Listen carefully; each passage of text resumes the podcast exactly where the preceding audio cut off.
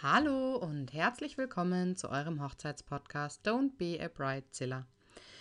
Ja, das ist die erste Folge 2019 und ähm, ich hatte einiges zu tun, aber eigentlich hatte ich nur ganz viel Zeit, um diese mit meiner Familie zu verbringen und meinen Freunden und meinen Kiddies, meinem Mann und ja, einfach auch mal die Winterzeit zu nutzen, um sich inspirieren zu lassen, um neue Ideen und Pläne zu schmieden. Und ja, Workshops sind geplant für andere Hochzeitsfotografen. Und ich hatte auch ein großes Event, den Workshop im Schloss. Hm, der war wirklich umwerfend, gigantisch. Dort hatte ich meinen ersten Vortrag und es war wunder wunderschön und ich bin total stolz auf mich selber, dass ich das alles so geschafft habe, ähm, ja und auch alles selber erreicht habe. Und da habe ich auch wieder gemerkt, wie wichtig mir eigentlich ähm, meine Familie ist, meine Kinder, meine Freunde und aber auch die Familie, die vielleicht nicht da ist. Ich habe auch in meinem Vortrag ganz viel über meinen Papa gesprochen und auch über die Sachen, ähm, wie er mich geprägt hat. Und ja, mein Papa ist ja kurz nach unserer Hochzeit verstorben und auch immer wieder habe ich Paare, die ähm, an ihrem großen Tag ein Familienmitglied oder ein, ein jemand Befreundetes nicht dabei haben können, weil der kurz vorher gestorben ist oder auch, auch schon länger verstorben ist. Und sie fragen sich immer wieder, wie kann ich einen Verstorbenen in die Hochzeit integrieren, vielleicht mit einschließen, ohne dass aber sich irgendjemand auf den Schlips getreten fühlt oder sich unwohl fühlt. Also das Wichtigste ist vor allem auch immer, egal was ihr macht, ihr müsst euch damit gut fühlen. Also wenn ihr an dem Tag sagt, nee, ich will wirklich ähm, alle, die nicht mehr da sind, ruhen lassen und einfach äh, im Herzen gedenken und im stillen gedenken, dann ist das in Ordnung. Wenn ihr aber sagt, ich möchte ähm, einen heben auf meinen verstorbenen Großvater, dann könnt ihr das gerne tun. Es ist einfach so, wie ich immer sage, hört auf euer Herz und macht nur das, was ihr möchtet.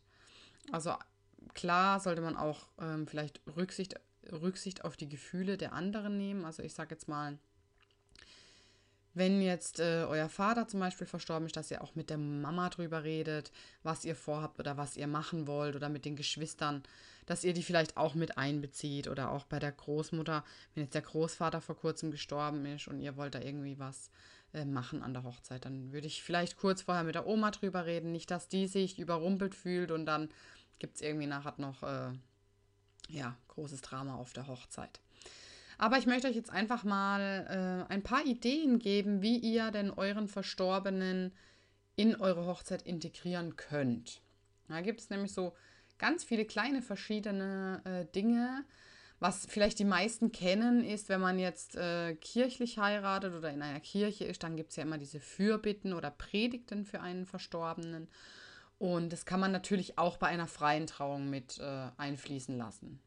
Also, ähm, dass man einfach ein paar schöne Worte findet, um dem auch nochmal zu gedenken. Was ich immer aber ganz, ganz schön finde, ist, wenn man auch den Verstorbenen irgendwie am Tag selbst bei sich hat. Man kann ihn bei sich haben, ohne dass es andere Menschen wissen, zum Beispiel. Also, was ich auch schon gesehen habe, das fand ich ganz toll, es war ein ähm, Anhänger bei einer Braut am Brautstrauß mit dem Bild ihrer Oma. Das fand ich total süß und ähm, ja, das hat sonst niemand gewusst. Das war auch nicht auffällig, nicht zu, ähm, nicht zu groß irgendwie. Das war einfach wirklich für sie. Das ist dann was, wo ich immer sage, das sind Dinge, die macht ihr für euch selber. Und weil ihr das so wichtig war, ähm, hat sie das machen lassen. Und da gibt es auch auf Etsy, auf Ebay, auf, also einfach mal googeln, da gibt es ganz tolle Sachen. Ähm, für den Bräutigam habe ich das auch schon gesehen in Form von ähm, so Einstecktüchern, wo dann der Name drauf graviert war, zum Beispiel vom Vater oder dass man auch irgendwas vom Vater trägt, zum Beispiel Manschettenknöpfe oder wenn man von der Mama noch irgendwelchen Schmuck hat, dass man ihn sich äh, in die Sakkotasche steckt oder von Oma, Opa irgendwelche Andenken. Das sind manchmal einfach nur so ganz kleine Kleinigkeiten, die man vielleicht dabei hat. Manchmal ist auch irgendwas, was einen einfach selbst an die Person erinnert. Also ich, ich, mich zu mir hat auch schon ein Bräutigam gesagt, er würde so gern die gestrickten Socken von seiner Oma anziehen, aber das kann er nicht machen, weil das sieht man. Dann habe ich gesagt, ja, dann nimmst du halt einen gestrickten Socken und machst ihn in die Jackentasche. Und das ist ja auch kein Problem. Oder manchmal steckt man sich auch einfach ein Foto vom Verstorbenen in die Sakko-Innentasche. Oder auch als Geste für den Partner, also wenn es jetzt nicht mal von einem selber jemand ist, sondern vielleicht der Vater von der Braut ist verstorben, dass man der Braut zeigt, guck mal, ich denke auch an deinen Papa und hat da vielleicht so ein bisschen was integriert. Sowas zum Beispiel. Ähm, was ich auch schon gesehen habe, war, dass die Braut nach der Trauung, ähm, wenn die, viele Trauungen sind ja in der Kirche ähm, und dann war dort auch direkt das Grab von der Oma. Und dann hat sie ihren Brautstrauß da drauf gelegt. Das fand ich auch sehr schön. Das hat auch viele zu Tränen gerührt. Ähm, fand ich auch eine ganz schöne Geste. Oder dass man nochmal die gleichen Blumen, wie man im Brautstrauß hat, auch aufs Grab machen lässt. Sozusagen. Was auch immer wieder ähm, öfters jetzt zum Tragen kommt, ist, dass Bilder der Verstorbenen auf der Hochzeitsfeier aufgestellt werden. Das finde ich wunderschön, einfach auch nochmal ähm, an die Familie zu denken, wie groß die Familie eigentlich ist. Meistens fehlt ja nicht nur eine Person, sondern es fehlen mehrere Personen auch schon, dass es, dass es größere Kreise gezogen hat. Ähm, oder auch, dass man am Eingang ähm, zum Beispiel was aufstellt, hatte ich dieses Jahr auch ganz toll, eine Bildercollage. Und da stand eben auch drauf, dass die Leute auf den Bildern leider nicht mehr dabei sein können, aber sie sind immer im Herzen und dass sie sicher auch so dabei sind. Ja, und ähm, ganz schön fand ich auch, also ich gucke ja immer gerne auf Pinterest. ich habe da auch Pinboarde, da, wenn ihr mir folgt auf Pinterest und dann hat ja Osjäger, da findet ihr auch immer Pinboarde mit I Pinboards mit Ideen. Und da fand ich es ganz toll. Ähm, da hat jemand so Bilder in einen Baum gehängt und das sah total toll aus mit verschiedenen Bändern und es war wirklich, wirklich schön. Und was ich bei einer Fotokollegin gesehen habe, bei der lieben Hanna auf der Hochzeit, die hat es für ihren Vater und für ihren Schwiegervater haben die das gemacht, dass sie einen Sitzplatz bei der Trauung freigehalten haben. Jetzt muss ich gleich heulen. Sorry. Äh, ich bin einfach so emotional, ich kann nichts dafür. ähm, ja, die haben einen Sitzplatz bei der Trauung ähm, freigehalten für ihren Papa. Und es hat, also, ich weiß noch, ich habe das gesehen dieses Bild, ich weiß gar nicht mehr, wer es gepostet hat. Ich glaube, der John Pride war es. Ist auch egal.